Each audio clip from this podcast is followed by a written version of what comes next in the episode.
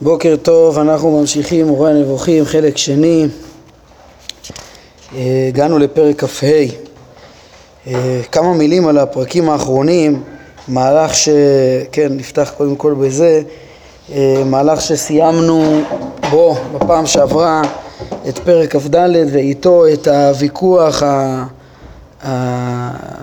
הטענתי, הפילוסופי, המדעי, עם אה, סברת הקדמות, כן, הרמב"ם אה, אה, בנה מהלך ארוך מתחילת פרקי חידוש העולם, פרקי הבריאה, קראנו להם מפרק י"ג ואנחנו עוד בעיצומם של הפרקים האלו עד פרק ל"א. מה ש, ש, שראינו עד כה זה שבפרק י"ג הרמב"ם מציג את השיטות אמונת חידוש העולם לעומת סברות אריסטו ואפלטון של אה, חומר קדמון ש, שמשתנה ומתפתח כדעת אה, סיעת אפלטון, או אה, שכלל המציאות היא כצורתה תמיד הייתה ותמיד תהיה כדעת אריסטו. שניהם לא מאמינים וחושבים שאין דבר כזה יש מאין. הציג את השיטות ואז הרמב"ם בנה מהלך כזה שהוא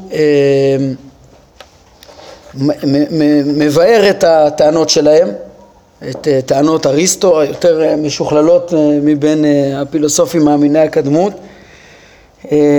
הרמב"ם מונה את הטענות של אריסטו בפרק י"ד, אחר כך בפרקים ט"ו עד י"ח הרמב"ם הראה שאין שום טענה מוכרחת בדברי אריסטו, כולם טענות שאפשר להתווכח איתן ואת כולם דחה הרמב"ם.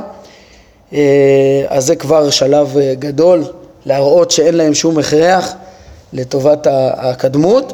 ואחר כך, כן, שוב, היה הצגת השיטות, אה, הבאת הראיות של אריסטו, פרק י"ד, הצגת השיטות פרק י"ג, הבאת הראיות של אריסטו, פרק י"ד, ואז פרקים ט"ו עד י"ח בדחיית אותם ראיות, ביטל הרמב"ם את ההכרח שלהם, ומי"ט ועד כ"ד השלמנו מהלך של הביאור של העדיפות של, של החידוש. זה גם לא הוכחות, אבל הרמב"ם מביא הרבה אה, אה, טענות שמכריעות את הכף לטובת אה, חידוש העולם, מי"ט ועד כ"ד.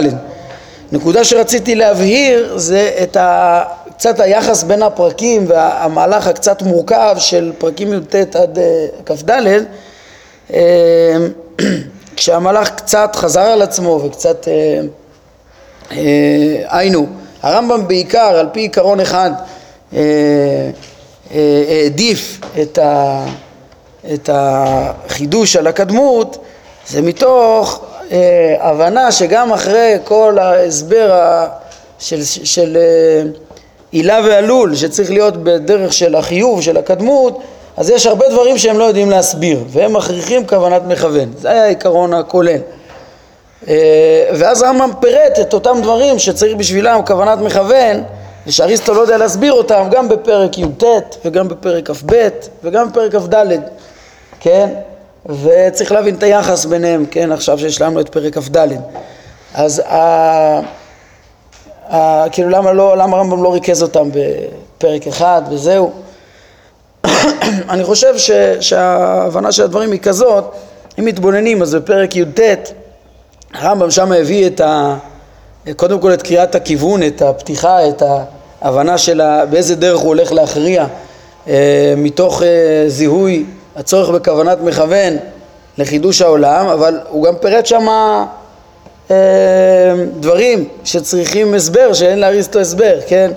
אה, מה שהוא פירט שם זה בעצם מה שכלול בדברי הנביאים, כן, כמו שהרמב"ם מציג את זה, מה הראייה של הנביאים, של אברהם אבינו, של משה רבנו, של הנביאים, של כתבי הקודש, בת... אה, אה, למציאות הבורא, וזה מה שהוא הביא, סום מרום רומי ברא אלה.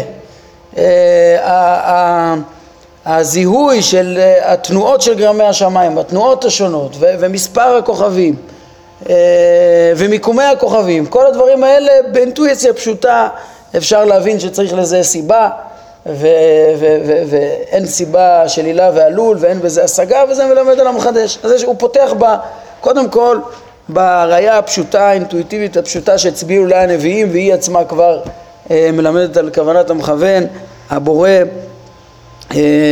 שלא כדרך, אה, כדרכו של אריסטו. אחר כך הרמב"ם היה צריך אבל להעמיק יותר ולהסביר, הוא רצה להביא טענות יותר כוללות בפרק כ"ב בעצם, אה, שמראות אה, איך שדרך החיוב של אריסטו וסברת הקדמות שלו לא, לא עומדת.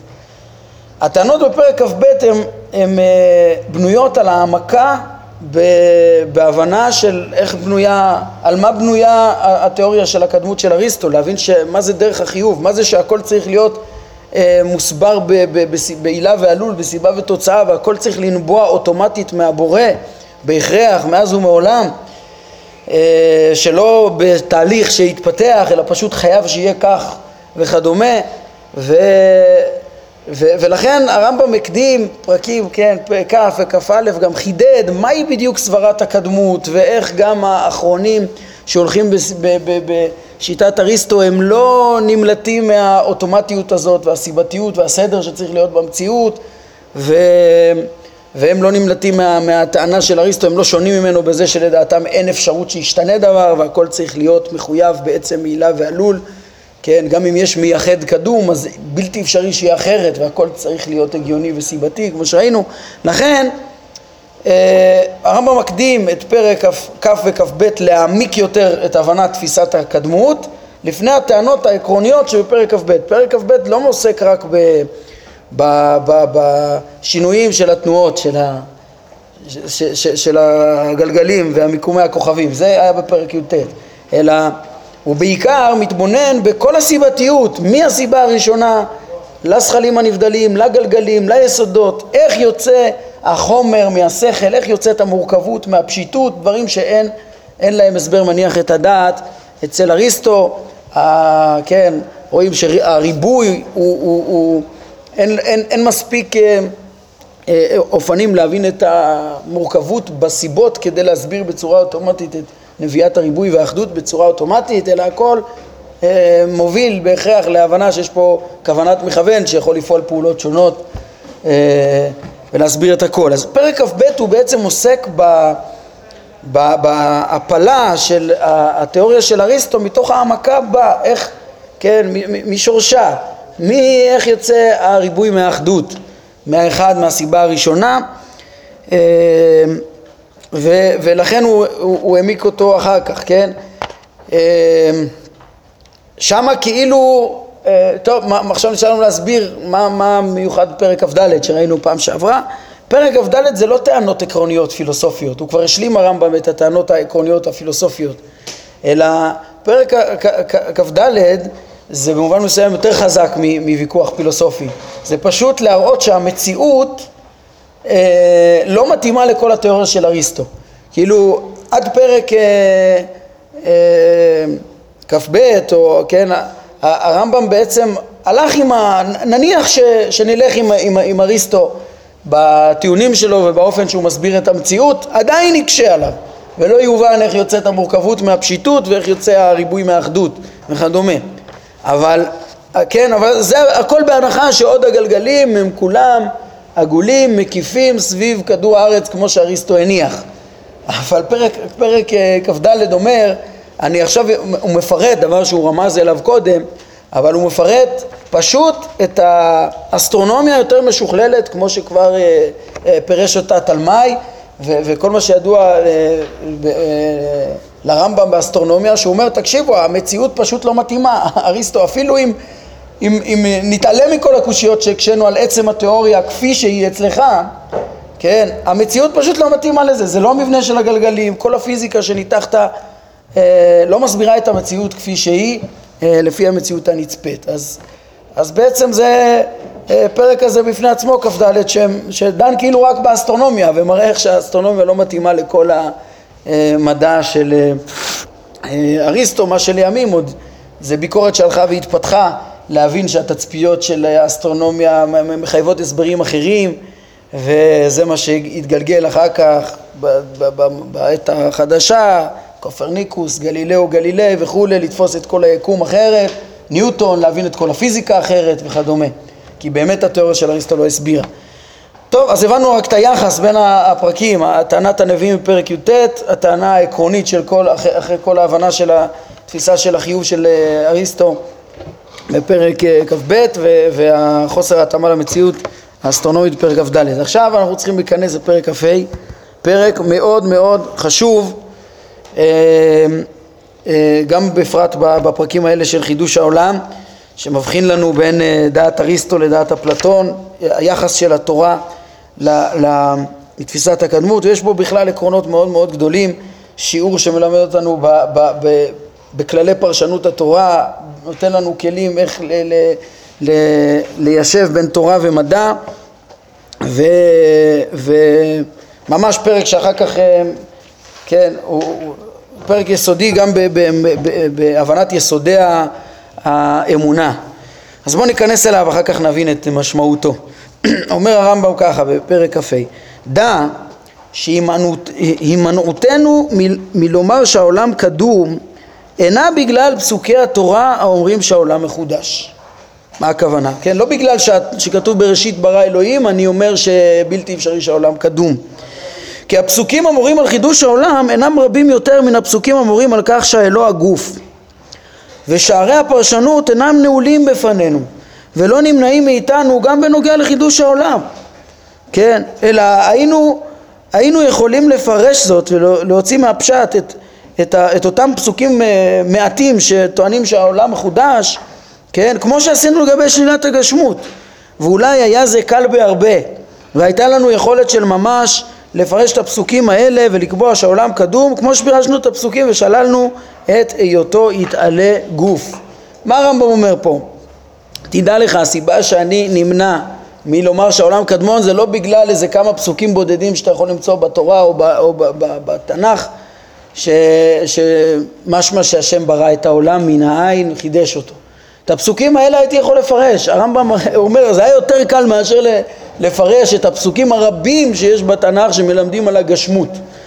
כן, למדנו בהרחבה בחלק א' איך שפסוקים רבים שפשוטם יכול להורות אה, גשמות הרמב"ם מראה שזה לא הכוונה שלהם, יכלנו להגיד, כן, לא, לא כל כך מסובך, מה, מה כתוב? בראשית ברא אלוהים את השמיים ואת הארץ, זה אומר שהעולם מחודש, אבל כתוב מיד אחר כך, והארץ הייתה תוהו ובוהו וחושר על פני תהום, אפשר להבין שעוד לפני הבריאה הייתה איזה ארץ, היה איזה יולי קדמון נגיד, כמו אפלטון, או כל מיני, עוד קודם הארץ הייתה. לא כל כך קשה לפרש את הפסוקים אה, גם בהתאם לסברת הקדמות. אומר רמב"ם, ההכרח לפרש אה, להבין שדעת התורה היא, אה, היא, היא, היא, היא בעצם אה, אמונת החידוש יש מאין, היא לא רק בגלל הפסוקים. שוב, פסוקים אפשר לפרש, ואנחנו נלמד בדיוק את הכללים עכשיו, איך אפשר לפרש וכולי. אומר הרמב"ם, אלא זה לא מה שגרם לנו בקיצור להגיד שה... שזה לא, לא, לא מה שמנע אותנו לומר שהעולם קדום, לא איזה כמה פסוקים שכתוב שהעולם מחודש. אלא שתי סיבות גרמו לנו שלא לעשות זאת ולא להאמין בכך, בקדמות העולם. לא לפרש את הפסוקים ולא להאמין בקדמות, אלא להחזיק בדעת החידוש בכל מאודנו. כן?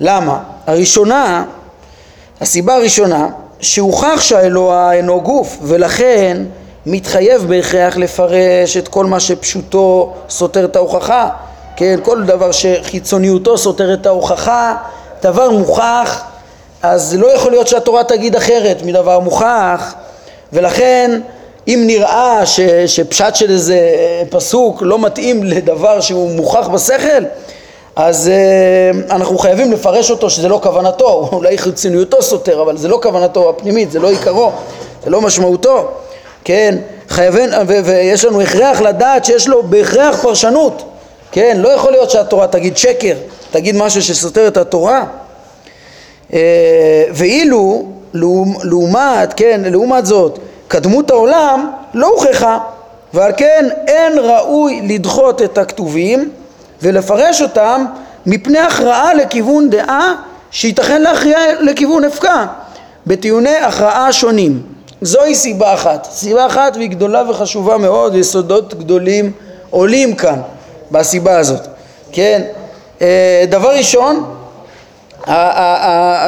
צריך לשים לב, הרמב"ם אומר, יש הבדל, למה, למה באמת אנחנו לא מפרשים את הפסוקים בהתאם לקדמות ואין הצדקה לפרש את הפסוקים בהתאם לקדמות כמו שעשינו אה, והרחקנו את ההגשמה בכל מאודנו ופירשנו הרבה פסוקים שלא כפשוטם אז הוא אומר שמה צריך להבין שלא רק שהותר לנו בעניין הרחקת ההגשמה לא רק שהותר לנו לפרש את הפסוקים שם שלא כפשוטם אלא הכרח היה לפרש אותם. לא ייתכן לפר... להבין שום פסוק שפשוטו מורה על, ה... על ההגשמה כפשוטו. לא ייתכן ואסור, כן? למה? אומר רמב"ם כי ההוכחה השכלית מורה שהשם אינו גוף, כן? ולכן בלתי אפשרי לקבל את הפסוק אה, כפי שהוא, כן? דבר שיש עליו הוכחה שכלית, איך אומר רבי יהודה הלוי? חלילה לאל שיהיה דבר תורה סותר אה, את השכל, סוחר, סותר דבר שהוכח במופת ושמופת אה, אה, אה, מוכיח שהוא שקר. חלילה לאל, אין דבר כזה בעולם. אם יש איזה משהו שנראה לך ככה, אז לא הבנת טוב את כוונת התורה. אתה צריך להבין, כן, מה, כוונת, מה באמת כוונת התורה. התורה היא תורת אמת ולעולם לא תסתור את השקר. שימו לב, זה יסוד גדול מאוד שהרמב"ם אומר פה והוא, אה, אה, אה, הרמב"ם לא היחיד שמפרש אותו, כן, אפשר, ל, ל, ש, שאלו פה, שלמדנו את פרק כ"ג, האם הרמב"ם, מה, ילך עם השכל עד הסוף ויפרש תמיד את התורה בהתאם לשכל? אז התשובה היא פה היא חד משמעית, בדבר שיש לו הוכחה שכלית לא יכול להיות שהתורה תהיה נגדו, חלילה לאל ממה שהשכל מכחישו ושמו שקר, כלשונו של רבי יהודה הלוי גם, כן? ההכרח להבין את התורה, תורת אמת, בהתאם לאמת שמוכחת בהוכחות ו, ולכן חייבים להוציא מהפשט במקרה כזה, כן? הדבר הזה אה, זה יסוד גדול והוא רווח בראשונים, הוא לא חידוש של הרמב"ם, הוא יסוד גדול שלימד אותו, מלמד אותו בפירוש כבר אה, רב סעדיה גאון, רב סעדיה גאון בשני מקומות מדבר עליו, גם בפירושו לספר יצירה וגם במאמר שביעי בספר אמונות ודעות שלו, שבעצם הרמב"ם, כן, אומר שם רס"ג, שבמקום שהשכל מוכח, מכריח דבר, חייבים, ל, כן, לא יכול להיות, חייבים לפרש את התורה בהתאם לזה. כן? ואפילו להוציא מקראות מפשוטם, כי זה לא יכול להיות שהיא תסתור את השכל. רס"ג אומר את זה, רבי יהודה הלוי, מאמר ראשון, סעיף ס"ז, סעיף פט, אומר את הדברים האלה שחור על גבי לבן. אה, בדורו של רבי יהודה הלוי, האבן עזרא, בהקדמתו לתורה, כותב את הדבר הזה בצורה אה, ברורה וחד משמעית, שכן, אה, במקום שיש הכרח שכלי ל... אה, שהשכל מחייב משהו, חייבים לפרש את המקראות בהתאם לשכל, אה, כן, גם, אז, אז אמרנו גם, וזה יסוד רווח בראשונים, יסוד פשוט, גם אחרי הרמב"ם גם חוזרים עליו, גם אה, הייתם יכולים לחשוב, זה רק רציונליסטים, רק זה, הרמב"ן גם כן סובר את הדבר הזה בצורה חד משמעית, כמו שאפשר ללמוד מספר הוויכוח שלו, מסוף ספר הוויכוח, שהוא אומר, כן, מפיל את את אה, הנוצרים בטענה שעצם זה שאמונתם שהשלושה זה אחד ואחד זה שלושה היא לא נתפסת בשכל, זה אומר שזה שקר ואין דבר כזה להאמין בדבר שסותר את השכל, יסודות ש, ש, ש, שגם מוסכמים על הרמב"ן, זה נמצא בעיקרים, זה נמצא, ב, יסוד רווח בראשונים וכמו שאמרתי גם אצל אה, אה, המקובלים ואצל הכוזרי, אצל, אצל, אצל הרמב"ן כיסוד רווח ופשוט אולי אני אעיר רק שהיום לפעמים נשמע לאנשים היסוד הזה קצת זר, אה, ש, שאני חושב שצריך להבין את זה אה, בעקבות המקום השונה שיש לשכל אה, בדורות האחרונים, בעת החדשה. זאת אומרת, בוא נגיד ככה, קודם כל היסוד הזה הוא פשוט מאוד שהתורה היא חייבת להתאים לאמת, כן? ואם יש דבר שהוא ודאי, אמיתי, ברור שהתורה לא תסתור את האמת, הקדוש ברוך הוא יודע את האמת ולא יגיד שקר, חלילה, כן? אלא מה, ש... ש, ש כן, ממילא אפשר לקבל את היסוד הזה של הראשונים בצורה, אה, ב, בלב שלם ובפשטות, אם אנחנו, אה, כאשר אנחנו אה, מבינים שהמסקנה של השכל היא באמת מופת ובאמת מוכחת ובאמת אמת ובאמת אי אפשר להתווכח איתה, כן? בהנחה שמדובר פה באמת שהתבררה חד משמעית ש, שהיא האמת, היא המציאות, אז באמת התורה לא תגיד הפך האמת, זה פשוט.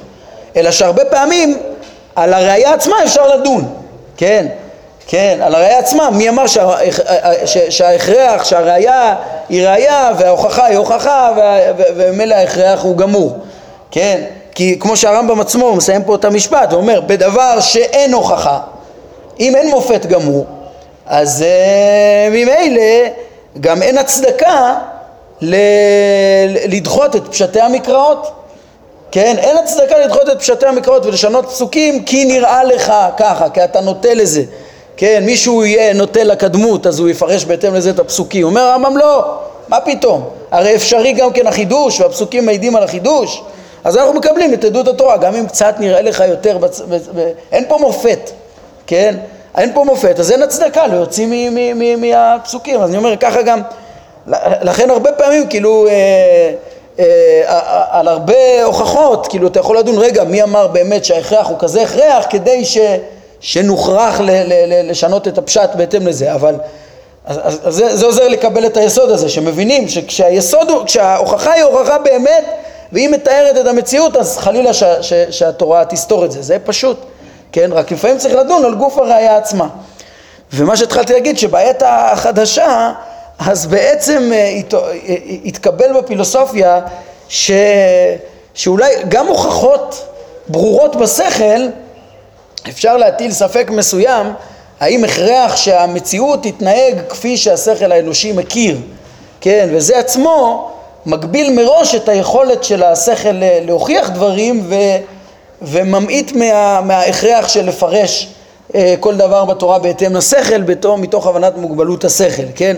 אז יכול להיות שיהיה כמו ויכוח על כמה הראייה משכנעת, גם מה, מה, מה היכולת בכלל של השכל להכריח ולשנות דברים. אבל שוב, היסוד בפני עצמו הוא יסוד גדול והראשונים אה, החשיבו אותו מאוד, אה, יחד עם זה שהם גם כן נתנו גם הרבה מקום לתבונה האנושית ולפרשנות בהתאם לאיך שהשכל האנושי אה, מפרש ומבין. זה יסוד גדול, כן?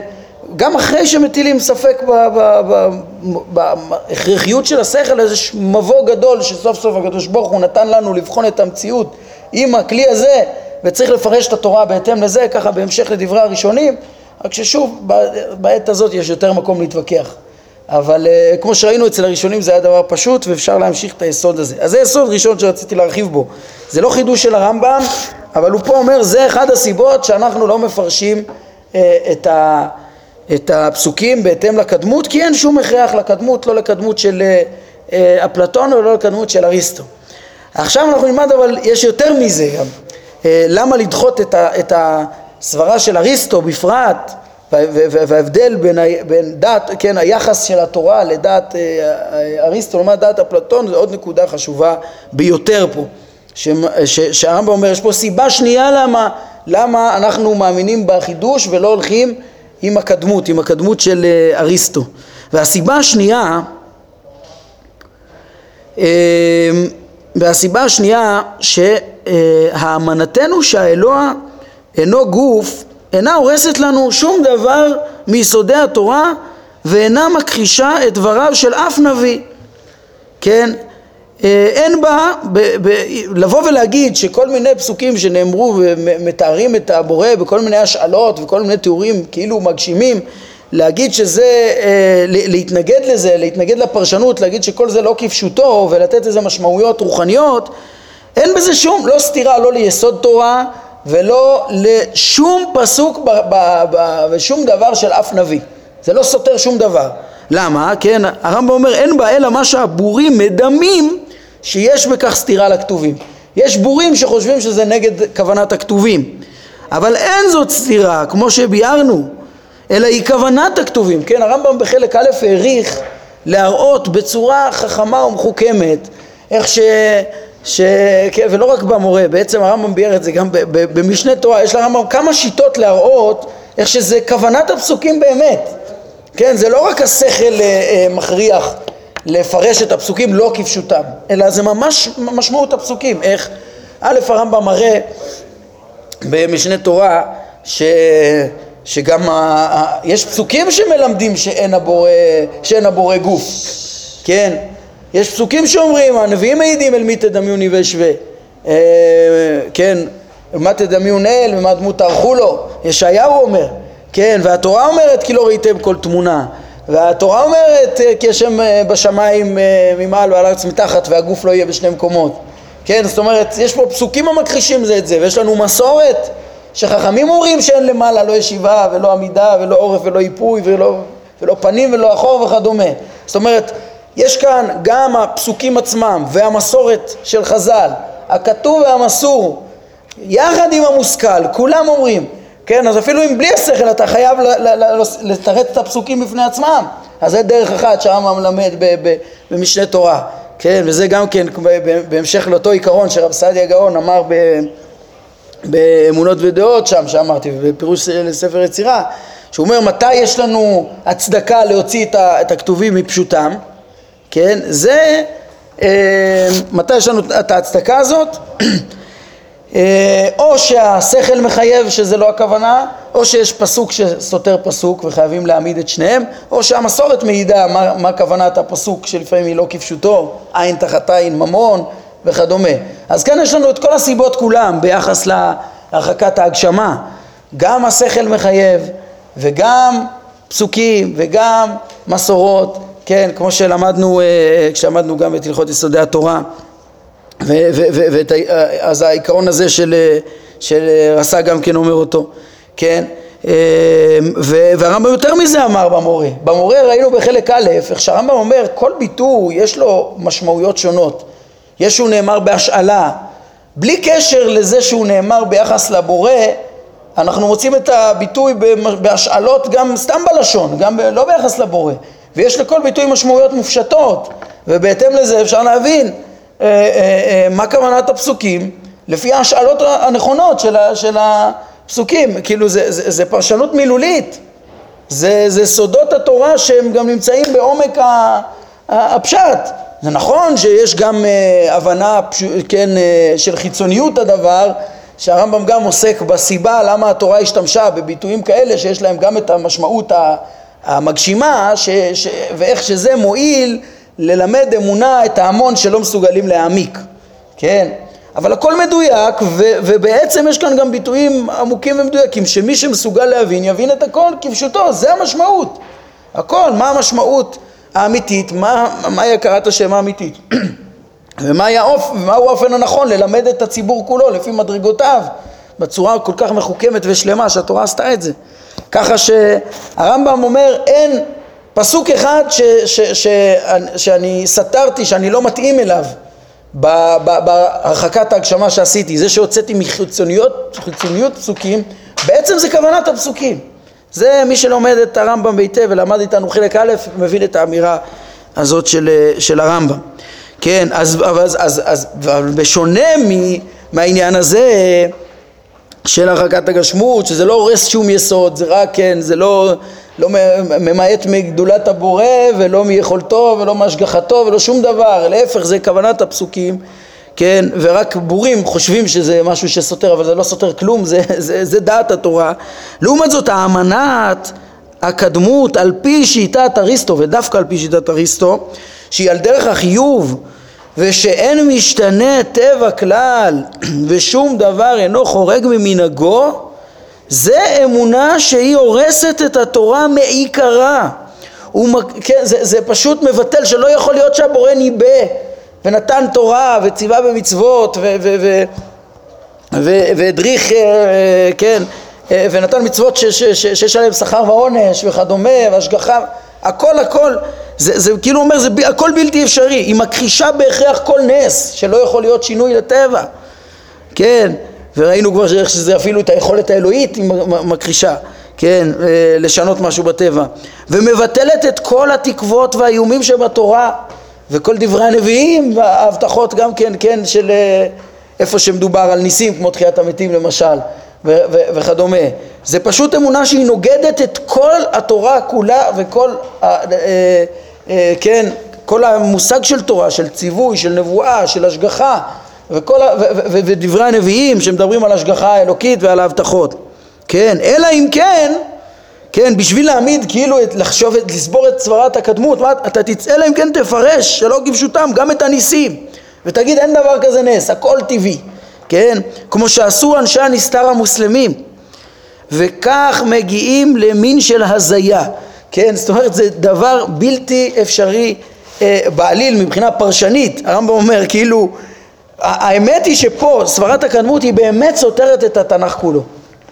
את התורה כולה, את התנ"ך כולה עם הכחשת ההשגחה והשגחת הנס והשגחת הכחשת הנבואה. יש אצלם איזשהו מושג של נבואה כמו שנלמד בפרקי הנבואה.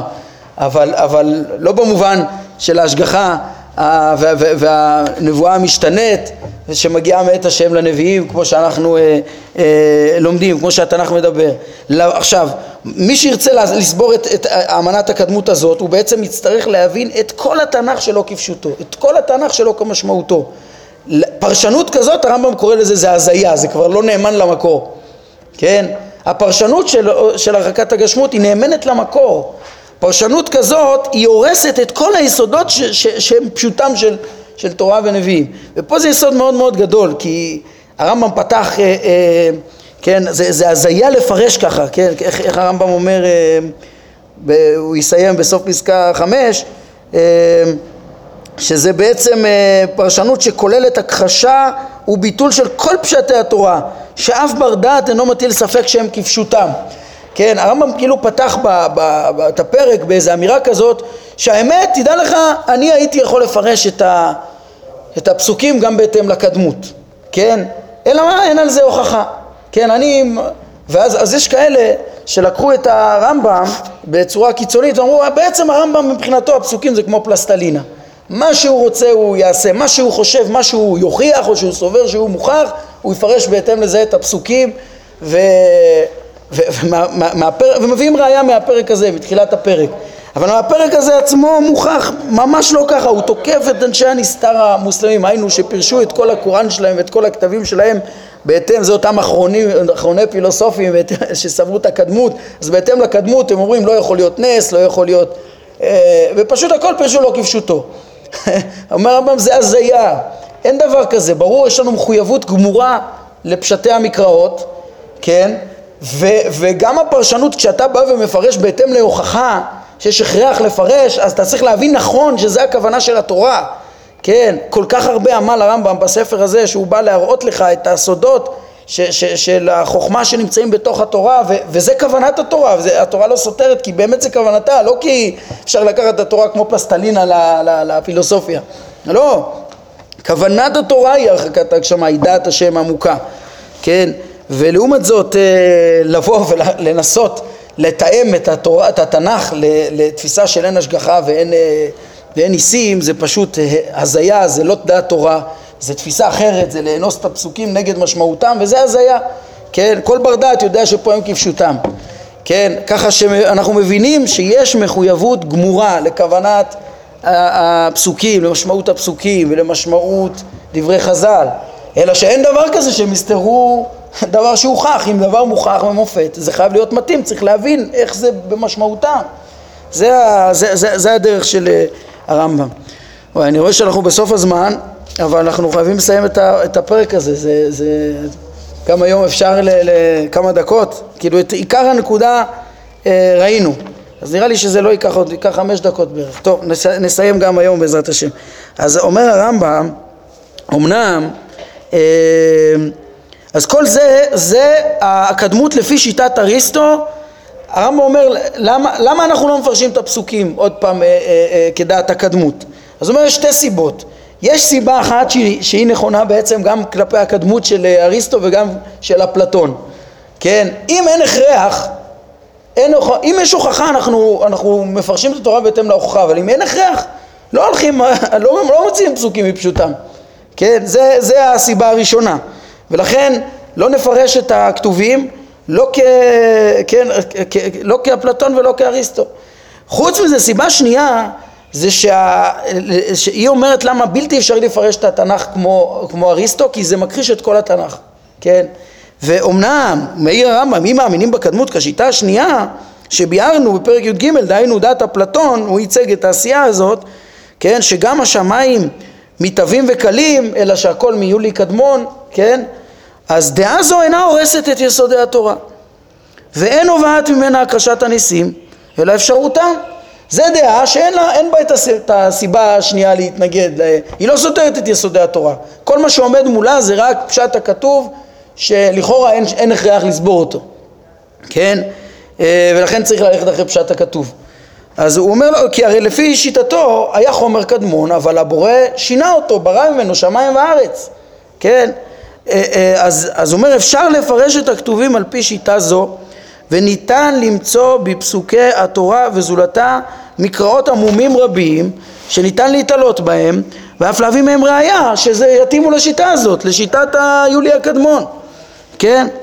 אבל, כן, אז, אז, אז לכאורה זה, פה אין את הסיבה השנייה, שוב, את זה היה אפשר, כמו שאמרנו, והארץ הייתה, הרבה פסוקים, והיה אפשר לפרש בהתאם לשיטה הזאת של, של, אה, כן, של אפלטון. אבל, אומר הרמב"ם, למה אנחנו לא נוקטים ככה? כי, אבל אין, אין הכרח המביא אותנו לכך, אלא אם כן הייתה דעה זו מוכחת. בעצם הוא חוזר לסיבה הראשונה. כן, הסיבה שאנחנו, אז למה לא נסביר כמו אפלטון? פה זה בגלל הסיבה הראשונה, כי זה לא דעה מוכחת, אך מהדבר, מאחר שהדבר לא הוכח, לא ניטה לדעה הזאת של אפלטון, ו- ולדעה השנייה של אריסטו לא נשגיח כלל, כן, אלא נבין את הכתובים כפשטם, ונאמר שהתורה הודיעה לנו על, על דבר שכוחנו אינו מגיע להשגתו, שהוא חידוש העולם. כן, אנחנו לא מכירים יש מאין, וזה ייתכן, כבר ראינו בהרחבה, פרק י"ז, את המשל של הרמב"ם, איך אפשר שההתהוות הייתה באופן, בכללים אחרים מהטבע היציב שאנחנו מכירים. כן, והנס מעיד על נכונות טענתנו. הנס, כן, מעיד, כן, הוא סותר לחלוטין את אה, דעת אה, אריסטו, שלדעתו זה בלתי אפשרי, המסורת של הניסים היא זאת שמבססת את אמונת החידוש, כמו שלימד בהרחבה רבי יהודה הלוי בכוזרי, וכמו שחזר על הדברים שלו הרבה הרמב"ן, דרשת תורת השם תמימה, בסוף פרשת בו, ואחריו כל הראשונים מדגישים. אז הנס הוא מוכיח את ההשגחה, מוכיח את חידוש העולם, סותר את דעת אה, אה, אריסטו. כן, אמנם עם דעת אפלטון הוא יכול להסתדר. מול דעת אפלטון כל מה שיש לנו זה פשטי המקראות, כן, שבעצם אין הכרח לסבור ככה. אבל אם יש הכרח, מה, מה, מה משמע מהדברים כאן? כן? אם אדם מוצא הכרח, אז יכול לסבור את דעת אפלטון.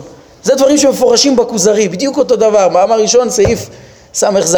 הכוזרי מה אומר? חלילה שהתורה תסתור אה, אה, דבר שהוכח וכדומה, הוא אומר, ודעת אריסטו, מה פתאום, לא, הוכח, לא הוכחה בשום פנים ואופן, ואנחנו מאמינים את החידוש על פי עדות התורה, ואם אדם יחיה, הוא אומר שם בסוף סעיף ס"ז, הכוזרי, אם אדם יראה הכרח הגיוני להגיד שהיה יולי קדמון, אז, הוא, אז, אז, אז, אז באמת אה, לא יהיה נזק באמונתו. למה? כי דעת אריסטו היא סותרת הניסים ואת ההשגחה, היא יש נזק, בלתי אפשרי לתאם בינה לבין התורה. אבל דעת אפלטון, זה שהיה איזה יולי קדמון ושהבורא ברא ממנו ומשגיח עליו, כיוון ש, שהתורה וההשגחה אה, אפשריות גם עם הדבר הזה, אז בסדר, אם יש הכרח, ככה נפרש את הפסוקים, אין עם זה בעיה.